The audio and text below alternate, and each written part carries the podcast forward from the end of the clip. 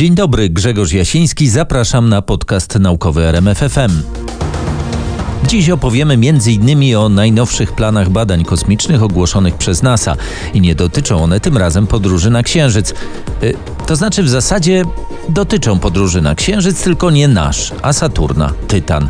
Poleci tam dron o nazwie Ważka, to znaczy on nie będzie się nazywał Ważka, tylko po angielsku Dragonfly, no ale to znaczy Ważka. Porozmawiamy też o sytuacji polskiej nauki, a dokładnie Polskiej Akademii Nauk.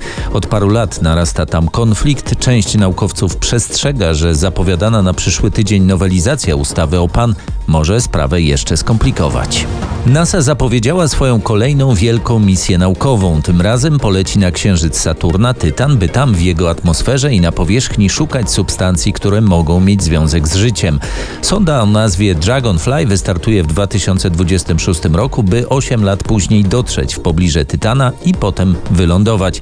Wykorzysta gęstą, czterokrotnie gęstszą niż na Ziemi atmosferę, by poruszać się jak dron. To będzie taki dron z ośmioma wirnikami.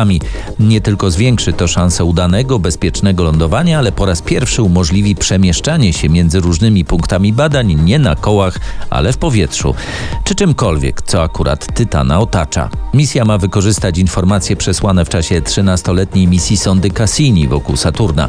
Wstępne plany przewidują, że Dragonfly będzie pracować na miejscu blisko trzy lata i przeleci w tym czasie ponad sto siedemdziesiąt kilometrów.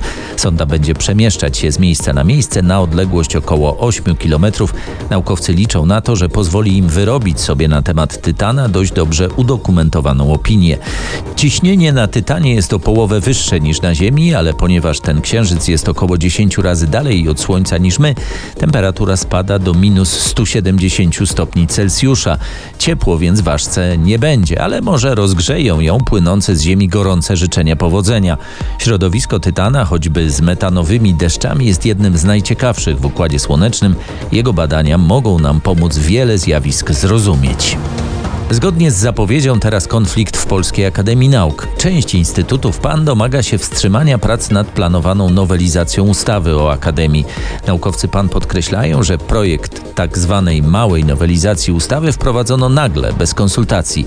Jak twierdzi między innymi dr Grzegorz Marzec, zastępca dyrektora Instytutu Badań Literackich P A N, są tam zapisy niebezpieczne zarówno dla autonomii instytutów badawczych, jak i całego nadzoru nad Akademią ze strony ministerstwa czy parlamentu. Obawiamy się bardzo, że za sprawą tego projektu, za sprawą tego dokumentu wolność badań naukowych w instytutach naukowych Polskiej Akademii Nauk zostanie nie tylko zachwiana, ale po prostu permanentnie będzie zagrożona. Prezes Akademii uzyska całkowicie scentralizowaną władzę nad instytutami Polskiej Akademii Nauk. Dodajmy, że prezes profesor Jerzy Duszyński jest stroną sporu z częścią instytutów dotyczącego stosowania przepisów ustawy kominowej. Wcześniej proponował utworzenie Uniwersytetu P A N, który jego zdaniem miałby zwiększyć potencjał naukowy i rozpoznawalność instytutów na arenie międzynarodowej. Zdaniem samych instytutów odebrać im autonomię. W sprawie tej nowelizacji jesteśmy bardzo rozczarowani postawą ministra nauki, mówi nam profesor Małgorzata Witko. Szefowa Instytutu Katalizy i Fizykochemii Powierzchni P A N podkreśla, że Jarosław Gowin nie dotrzymał słowa. Składa takie przyrzeczenie, że w tej kadencji Sejmu nie dojdzie do żadnych radykalnych zmian dotyczących instytutów czy akademii. No to przyrzeczenie nie zostało dotrzymane. My mówimy tak troszeczkę zwyczajowo o tej nowelizacji, że ona jest mała. Nie, to jest strasznie duża nowelizacja. Tak, to jest gigantyczna nowelizacja. Ona, ona diametralnie czy fundamentalnie zmienia ustrój Polskiej Akademii Nauk i zmienia w naszym przekonaniu w sposób fatalny i niekorzystny. Czyli I... państwo oczekujecie, że ta nowelizacja nie zostanie w tej kadencji Sejmu ja przyjęta. Bym, ja bym apelował do parlamentarzystów, żeby to nie zostało przyjęte, żeby to zostało odrzucone i żebyśmy wrócili do rozmów. Naukowcy twierdzą, że sprzeciw części środowiska wobec nowelizacji ustawy o Polskiej Akademii Nauk nie wynika z niechęci do zmian, ale przekonania, że te akurat zmiany są szkodliwe, a czasem bezsensowne. Mają na myśli choćby nowe procedury audytu instytutów P A N. Te audyty będą rozpatrywane po czterech latach i będzie liczona ich liczba. Liczba, proszę Państwa, nie co dały nauce, tylko ile było audytów i ile zaleceń pokontrolnych, poaudytowych zostało wdrożonych. Znowu nikt nie będzie sprawdzał sensu tych wdrożeń, tylko ile zostało wdrożonych. Ja wciąż myślę, że ktoś to wpisał dla kawału, a nikt inny nie przeczytał tego do końca. Czasami y, słyszę takie pytanie, no wy protestujecie, nie chcecie tego projektu, prawdopodobnie chcecie utrzymać status quo, żeby się przez lata w ogóle nic nie zmieniało. Nieprawda. To jest absolutnie nieprawda. My jesteśmy gotowi rozmawiać, mamy też gotowe propozycje, które możemy położyć w każdej chwili na stole. Tylko nikt tych rozmów nie chce podjąć. W nowelizacji ustawy o Polskiej Akademii Nauk są dwa plusy, ale nie przesłaniają one licznych minusów, mówią nasi rozmówcy, inicjatorzy listu otwartego do parlamentarzystów w tej sprawie. Ich zdaniem ważne dla naukowców PAN punkty dotyczące uposażeń minimalnych i kosztów rozliczania przychodu nie muszą być elementem szkodliwej nowelizacji. Te dwa punkty, które się w tej ustawie pojawiają, które są korzystne dla pracowników instytutów, no w żaden sposób nie są w stanie zrównoważyć tego, jak ta ustawa jest niedobra, jak ta ustawa jest zła.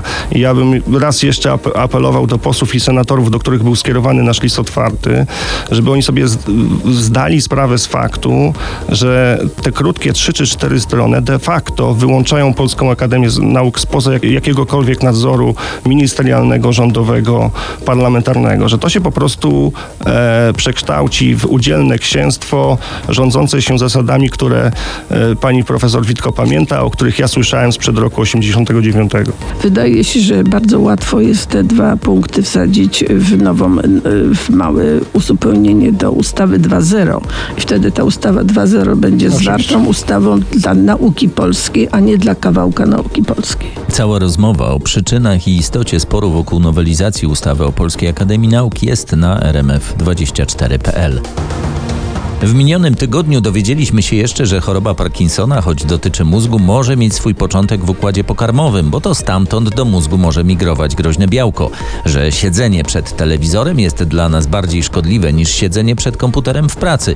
Dlaczego? W pracy siedzieć musimy, w domu możemy zająć się czym innym, a najlepiej wyjść z domu i pobiegać albo pójść do parku.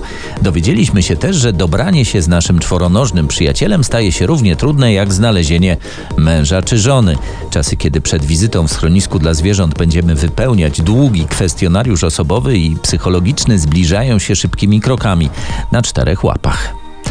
O kolejnej porcji doniesień naukowców, choćby o tym, czy uda się pomóc Kretowi zakopać się na Marsie, opowiem w kolejnym podcaście naukowym R M F F M. Zapraszam.